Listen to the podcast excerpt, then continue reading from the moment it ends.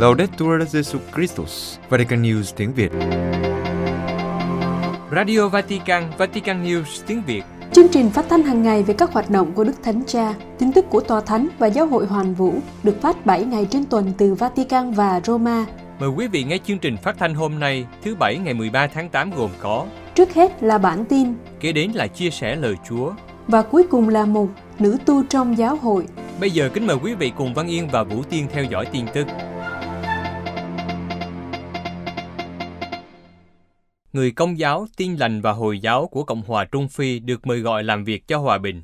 Bangui, cho Matteo Bondobo, quản đốc nhà thờ chính tòa Đức Mẹ Vô Nhiễm Nguyên Tội, tổng đại diện của Tổng giáo phận Bangui của Cộng hòa Trung Phi, mời gọi người công giáo, tin lành và Hồi giáo cùng nhau làm việc để khôi phục hòa bình ở đất nước mà tình hình an ninh chính trị đang ngày càng xấu đi. Nói về sự công tác của người dân trong các hoạt động vì hòa bình của đất nước, cha Matthew cho biết rằng đất nước này có sự hợp tác ở cấp độ thể chế thông qua một nền tảng liên tôn, nhưng cũng có một nền tảng trực tiếp. Đối với các linh mục, không có gì là phức tạp khi gặp một mục sư của giáo hội Phục Hưng hoặc một tín hữu tin lành hoặc người Hồi giáo. Có rất nhiều điều xảy ra bên ngoài nền tảng liên tôn này. Có những sáng kiến được thực hiện bắt đầu từ những anh chị em tin lành và Hồi giáo, và tất cả những sáng kiến này đều dựa trên sự tôn trọng người khác để thoát ra khỏi thành kiến. Và thông qua khía cạnh này, các tôn giáo cố gắng tránh những chủ đề ngăn cách và chia rẽ mọi người, bởi vì mỗi tôn giáo có giáo lý riêng và nguyên tắc nền tảng, hướng dẫn các tín đồ trong khuôn khổ hiệp nhất Kitô giáo hoặc trong khuôn khổ đối thoại liên tôn. Cha Matthew nói, chúng tôi cố gắng không đánh thức những chủ đề đáng lo ngại ngăn cách chúng tôi, nhưng chúng tôi nhấn mạnh đến những gì hợp nhất chúng tôi. Và nếu chúng tôi nhấn mạnh đến những hành động xã hội của chúng tôi ở mức độ sống chung trong xã hội, thì chúng tôi được kêu gọi để sống cùng nhau. Về mặt kỹ thuật, không thể sống một sự tách biệt tuyệt đối. Theo vị tổng đại diện của Tổng giáo phận Bangui, giáo hội công giáo vẫn là thành lũy cuối cùng của Cộng hòa Trung Phi và luôn đóng góp vai trò là lính canh và ngôn sứ. Nghĩa là giáo hội luôn có cái nhìn xa trông rộng, cảnh báo những trường hợp nguy hiểm, tạo ra sự hòa giải và gắn kết mọi người lại với nhau. Bởi vì với tất cả những gì đã xảy ra trong quá khứ và tiếp tục cho đến ngày nay, thì giáo hội vẫn là nơi mọi người đến nương tựa. Và đó là một sứ điệp mạnh mẽ. Giáo hội rất được lắng nghe, bởi vì giáo hội không làm chính trị, nhưng thực hiện sứ vụ của mình. Giáo hội cổ võ hòa bình, sự phát triển và tôn trọng phẩm giá con người. Đức Hồng Y của Koch, chiến tranh là một con đường sai lầm. Vatican, Đức Hồng Y Kuokok, Tổng trưởng Bộ Đối thoại Liên tôn khẳng định rằng chiến tranh chỉ tạo ra những vấn đề lớn hơn nữa.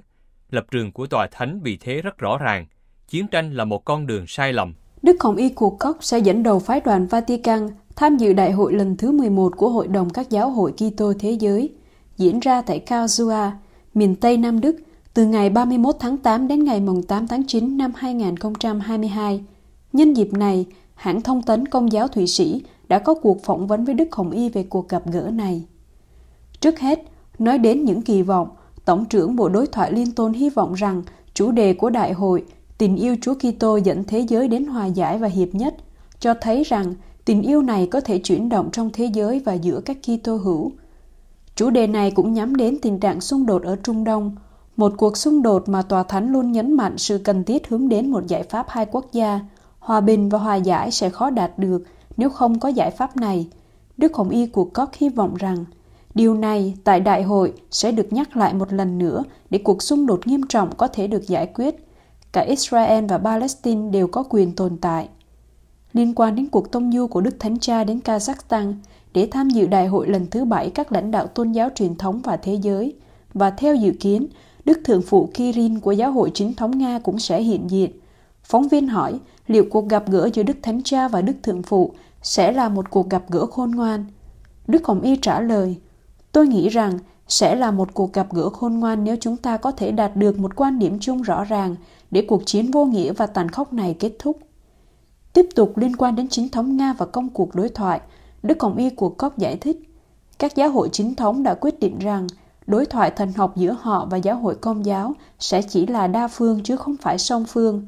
Tòa Thượng phụ Chính thống Nga không còn tham gia vào cuộc đối thoại quốc tế này kể từ khi Đức Thượng phụ Đại kết Bartolomeo I tuyên bố quyền độc lập của giáo hội chính thống ở Ukraine.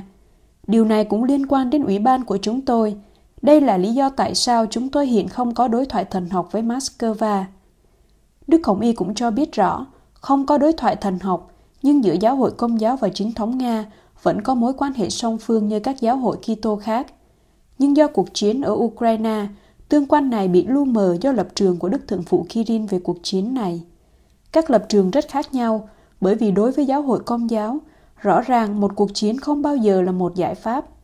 Chiến tranh chỉ tạo ra những vấn đề lớn hơn nữa, nhiều nạn nhân, nhiều người tị nạn và tạo ra nạn đói trên thế giới. Lập trường của tòa thánh vì thế rất rõ ràng, chiến tranh là một con đường sai lầm. Đức Thượng Phụ Kirin tin chắc rằng con đường hòa giải phải được thực hiện, sự khác biệt là rất lớn. Nhưng nếu chúng ta muốn tìm cách theo đuổi sự hiểu biết, chúng ta phải tiếp tục đối thoại. Chính phủ Hàn Quốc giúp tu bổ đài tưởng niệm các vị tử đạo công giáo. Seoul, chính quyền thủ đô Seoul của Hàn Quốc đã lắp đặt một tấm bảng mới trong quá trình tu bổ quảng trường Quang Hóa Môn, nơi Đức Thánh Cha Francisco đã phong chân phước cho 124 vị tử đạo công giáo trong chuyến thăm năm 2014. Báo Catholic Times của Hàn Quốc cho biết, tấm bản mới giải thích ý nghĩa của việc phong chân phước cho Phaolô Chung và 123 vị tử đạo vì đức tin trong thế kỷ thứ 18 và 19. Đức cha Benedicto Hisomson, giám mục phụ tá của Tổng giáo phận Seoul, đồng thời là chủ tịch Ủy ban tôn vinh các thánh tử đạo của Tổng giáo phận, đã phối hợp với chính quyền thủ đô Seoul để theo dõi quá trình tu bổ. Thủ tướng Han Dok-su cho biết, ông hy vọng đài tưởng niệm sẽ cho du khách biết về lịch sử của dân tộc. Ông nói, khu vực nối quảng trường văn hóa môn, cung điện cung cảnh phúc và nhà xanh là trung tâm quan trọng của lịch sử lâu đời, văn hóa rực rỡ và nền dân chủ của chúng tôi. Quảng trường Quan hóa môn nằm ở phía trước cung điện cung cảnh phúc, là nơi rất nhiều Kitô hữu đã bị bách hại và giết chết trong thời cai trị của triều đại Joseon, trung thành với Phật giáo, kéo dài từ năm 1392 đến năm 1910.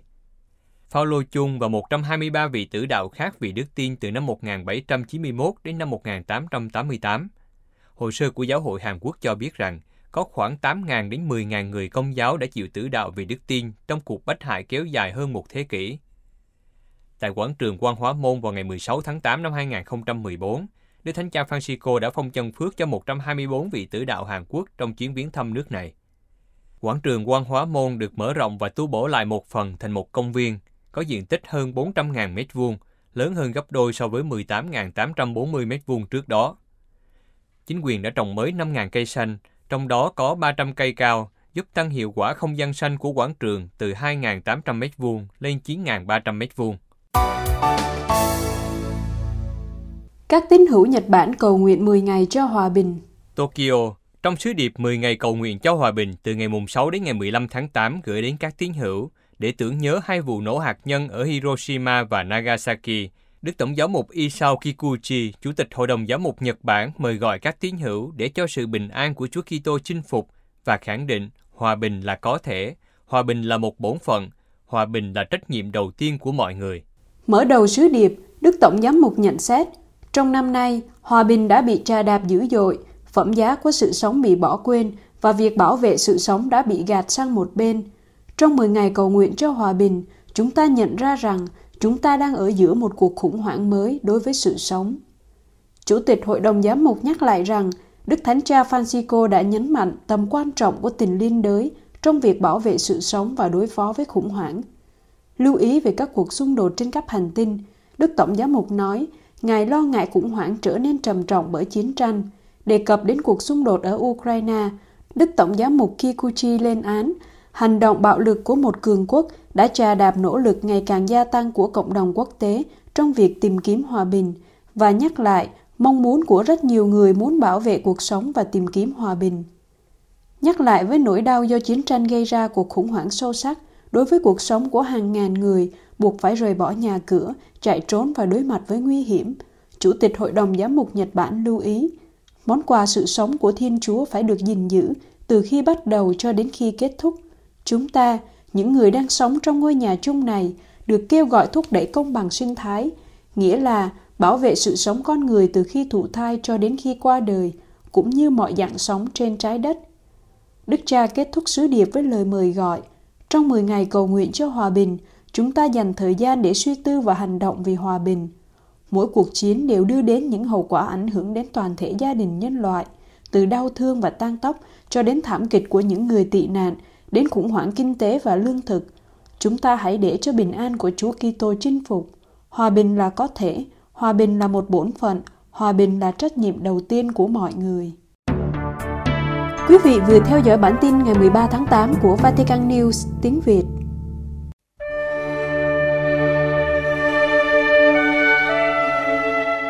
Vatican News tiếng Việt. Chuyên mục Chia sẻ lời Chúa. Cha Đa Minh Vũ Duy Cường dòng tên Chia sẻ lời Chúa Chúa Nhật 20 thường niên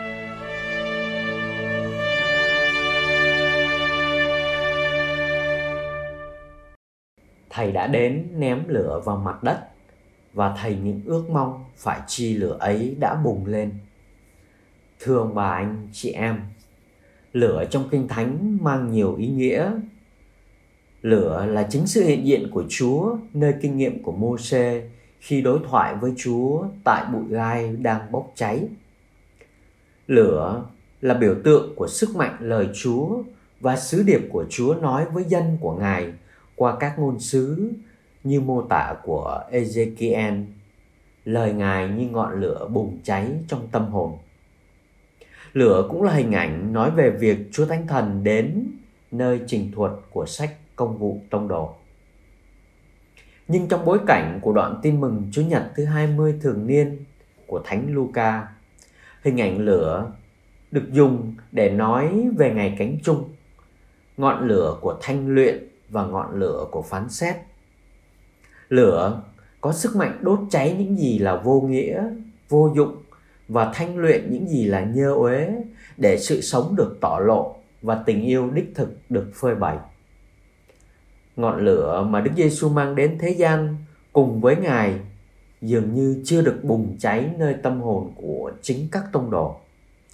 Vẫn còn đó bóng tối của những hoài nghi, những bợn nhơ của những toan tính cá nhân và việc tìm những giá trị trần thế trong việc bước theo thầy. Nên các tông đồ chẳng hiểu gì và chẳng cảm được điều gì khi thầy mình loan báo về cuộc thương khó sắp tới. Thậm chí, các ông còn kèn cựa và tức tối với nhau về việc ai là người ngồi chỗ nhất, chỗ nhì trên cái ghế quyền lực sau này lời chúa hôm nay còn diễn tả nỗi thao thức của đức giêsu về sứ mạng của mình khi Ngài gần kết thúc chặng đường loan báo tin mừng và chuẩn bị bước vào cao điểm của công trình cứu độ, nơi cuộc thương khó mà Đức Giêsu tiên báo như một phép rửa nữa Ngài phải chịu. Thầy còn một phép rửa phải chịu và lòng thầy khắc khoải biết bao cho đến khi việc này hoàn tất. Thưa ông bà anh chị em, trong suy niệm và cầu nguyện, chúng ta được mời gọi đặt mình vào trong nỗi chăn trở của Đức Giêsu để chúng ta hiểu và cảm nhận sâu xa hơn nỗi lòng của đấng mang sự sống và tình yêu đến cho nhân loại nhưng lại được đáp trả cách hững hờ thậm chí một số còn phớt lờ và quay mặt đi. Nhưng đấng ấy vẫn một mực yêu thương đến cùng và khắc khoải để cho đi tất cả kể cả sự sống của mình đâu là sứ điệp mà Đức Giêsu muốn gửi gắm cho các môn đệ và cho mỗi Kitô hữu chúng ta hôm nay. Nhìn vào trong thực tại cuộc sống của thế giới chúng ta đang sống, cũng như đối diện với thực chất về tình trạng đời sống nội tâm, việc sống đức tin của nhân loại nói chung và của mỗi Kitô hữu chúng ta nói riêng, thì dường như nỗi chăn trở của Đức Giêsu vẫn còn đó. Có thể nói, thế giới chúng ta đang sống vẫn có đó những ngọn lửa, nhưng không phải là thứ lửa mà Đức Giêsu mang đến, mà là những ngọn lửa của chiến tranh và tàn phá, của bom đạn và hủy diệt theo đúng nghĩa đen của nó. Các nguyện đường công giáo, đặc biệt ở những nơi mà người ta cho là văn minh, tiến bộ ngày càng lạnh vì thiếu những ngọn lửa đức tin người ta trở nên dửng dưng với những giá trị tâm linh và việc thực hành sống đạo các chủng viện và các dòng tu thì ngày càng thiếu vắng các ơn gọi trẻ và dần phải đóng cửa. Hậu quả của việc thiếu hơi ấm và ánh sáng của ngọn lửa nơi Đức Giêsu, ngọn lửa của sự thật, của lẽ sống và tình yêu đích thực. Thiếu lửa không phải không có lửa, mà là thiếu những người giữ lửa và truyền lửa.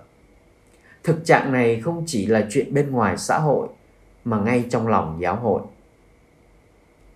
Mỗi kỳ tô hữu chúng ta được mời gọi nhìn vào chính nội tâm và tự hỏi về thực trạng ngọn lửa nơi lòng mình. Ngọn lửa đức tin và ngọn lửa đức mến mà chúng ta đã đón nhận từ Chúa qua các bí tích và sức sống từ lời Chúa hôm nay còn cháy nơi tôi chăng? Giả như Đức Giêsu đang ở cạnh tôi lúc này, Ngài sẽ nói gì với tôi? Ngài hài lòng hay còn bận tâm gì về tôi?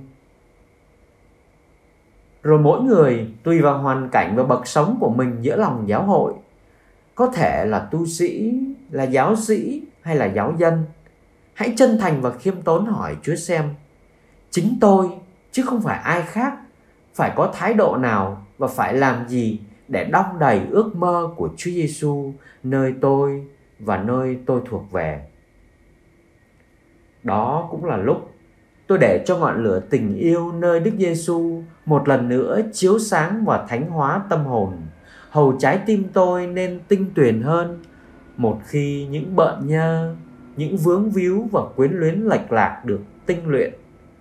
Bóng tối của sợ hãi, của nghi ngờ, của tiêu cực nhường chỗ cho ánh sáng của đức tin, của lòng tín thác và niềm hy vọng vào Thiên Chúa cũng như nơi con người. Để cho mình được thanh luyện cũng có nghĩa là đi đến một chọn lựa dứt khoát với những cản trở và buông bỏ những quyến luyến không đem lại cho chúng ta hạnh phúc, tự do và bình an thật. Những cản trở ấy có khi nằm ngay trong những tương quan ruột thịt của gia đình. Vì lẽ đó mà Đức Giêsu nhấn mạnh trong đoạn tin mừng kế tiếp anh em tưởng rằng thầy đến để ban bình an cho trái đất sao?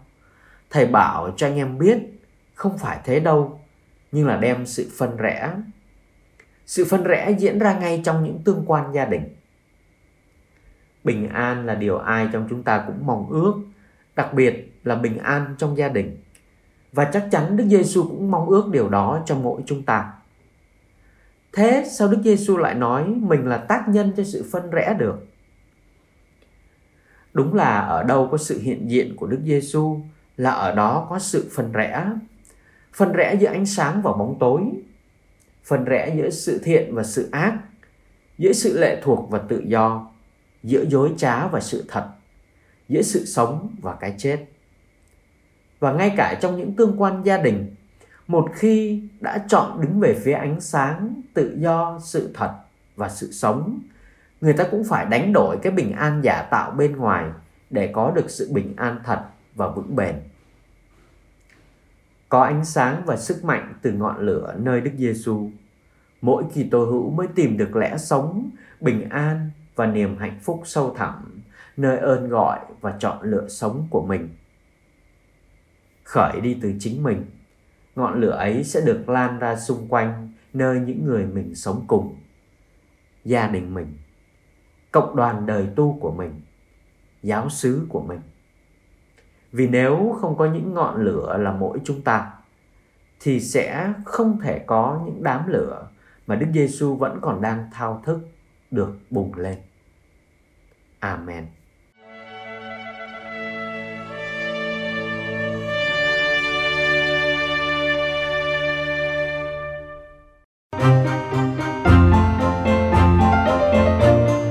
Vatican News tiếng Việt Chuyên mục Nữ tu trong giáo hội Sơ Marie Choi từ nông trại đến sở cứu hỏa đến trung tâm dạy cưỡi ngựa.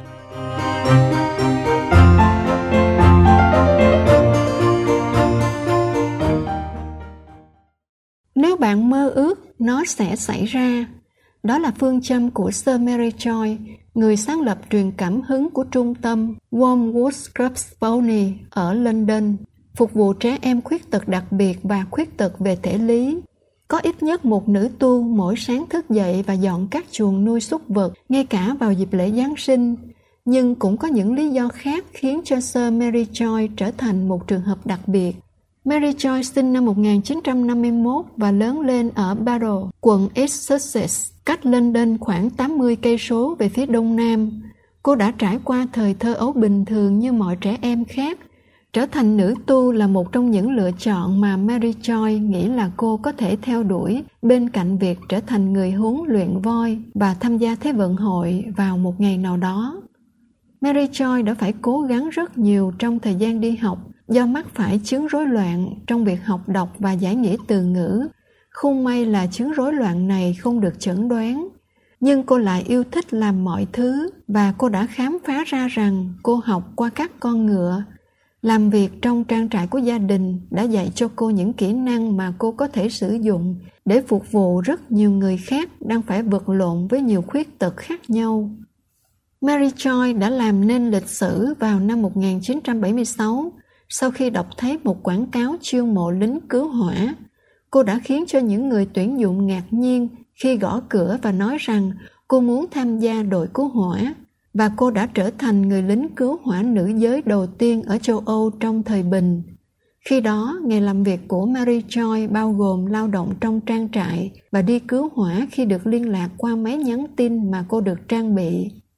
Những đứa trẻ có nhu cầu đặc biệt đến nhà của Mary Joy và cô sẽ dạy chúng cưỡi ngựa. Một số em đến từ các gia đình có hoàn cảnh khó khăn một số đến từ London và một số trải qua những ngày cuối tuần.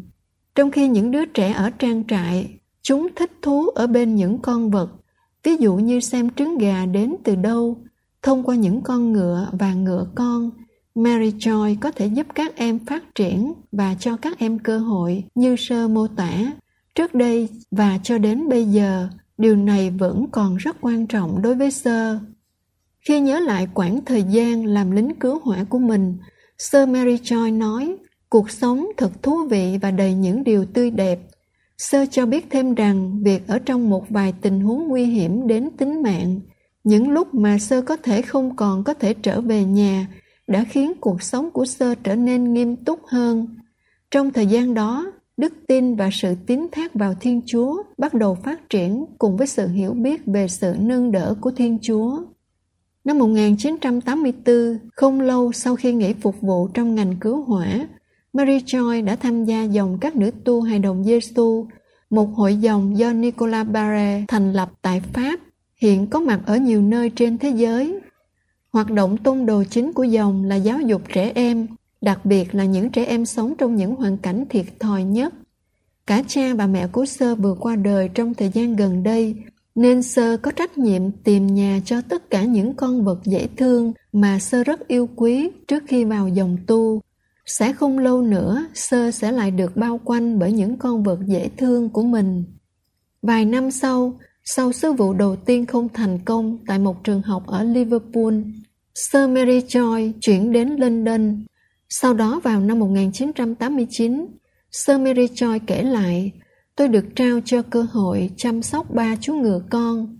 Ban đầu tôi từ chối điều này vì vài năm trước đó tôi đã từ bỏ các con ngựa của mình để bước vào đời sống tu trì. Nhưng sơ bề trên giám tỉnh của tôi lúc đó đã động viên tôi, nói rằng tôi thương các trẻ em và thương các chú ngựa, và điều quan trọng là sử dụng những tài năng mà Chúa đã ban tặng cho tôi. Với ba chú ngựa con đó, Sir Mary Joy đã bắt đầu nơi mà sau này trở thành một trường dạy cưỡi ngựa chính thức. Vùng đất mà sơ tìm thấy và mang những con ngựa con đến không có nhà cửa, chuồng ngựa, nhà vệ sinh, điện đèn, không có gì cả. Sau khi quyên góp tiền cho một dự án của hội dòng ở Peru, một trong những nữ tu ở đó nói với sơ rằng tốt hơn hết là quyên tiền cho dự án của chính sơ vì điều kiện của họ khá hơn sơ rất nhiều. Sơ Mary cho giải thích cho biết ước mơ của sơ đã được thực hiện như thế nào. Đó chỉ là sự nhiệt tình và thiện chí của nhiều người đã đến và suốt những năm qua giúp đỡ sơ từng chút một. Từ chỗ hoàn toàn không có gì vào năm 1989, trung tâm Wormwood Scrubs Pony hiện có những chú ngựa, ngựa con, lừa, chó và mèo và một đội ngũ nhân viên đầy đủ. Một sân cưỡi ngựa lớn trong nhà đã được thêm vào năm 1994. Trung tâm là nơi dành cho học sinh từ các trường khuyết tật, các thanh thiếu niên có vấn đề về sức khỏe tâm thần, khiếm khuyết đặc biệt và gặp khó khăn trong học tập. Ngay cả những người bị sa sút trí tuệ và trẻ em khuyết tật về thể lý cũng được giúp đỡ nhờ liệu pháp tại trung tâm. Tại đây, Sir Mary Joy đã phát triển một chương trình giáo dục để giúp cho những người đến đây phát triển nhân bản cá nhân, dạy họ các kỹ năng sống để họ có thể thực hiện được những gì họ mong muốn trong cuộc sống. Một số kỹ năng sống mà trẻ em có thể học là an toàn về cháy nổ, sơ cứu, chăm sóc động vật, tìm hiểu về môi trường và tất nhiên cách chăm sóc và cưỡi ngựa. Sir Mary Joy có một chuỗi các chữ cái đầu sau tên của Sir nói về tên của dòng Sir. Huân chương đế chế Anh được trao tặng bởi nữ hoàng vì các dịch vụ cho trẻ em khuyết tật và có hoàn cảnh khó khăn. Thành viên của Hiệp hội cởi ngựa dành cho người tàn tật, huấn luyện viên chuyên nghiệp được công nhận bởi Hiệp hội ngựa của Anh, huấn luyện viên được công nhận của câu lạc bộ Pony, nhà giáo dục huấn luyện viên thể thao Vương quốc Anh, Nhờ sự làm việc chăm sóc và dấn thân của Sơ, cũng như sự cộng tác của vô số tình nguyện viên, ước tính hơn 11.000 người đã được giúp đỡ từ cuộc sống làm việc của Sir Mary Joy. Nếu bạn mơ ước, Sir Mary Joy nói nó sẽ xảy ra. Theo Sir, trung tâm Wormwood Scrubs Pony là một điều kỳ diệu. Điều đó sẽ không bao giờ xảy ra nếu tôi đã lên kế hoạch cho nó. Sir nói, Đối với Sir Mary Joy, đời sống cá nhân và ơn gọi tu trì của Sir hòa quyện một cách tự nhiên. Trong một thế giới mà thành tích học tập được đánh giá cao, Sir đã chứng minh rằng bất kỳ ai, kể cả người khuyết tật về học tập, đều có thể đạt được những điều tuyệt vời.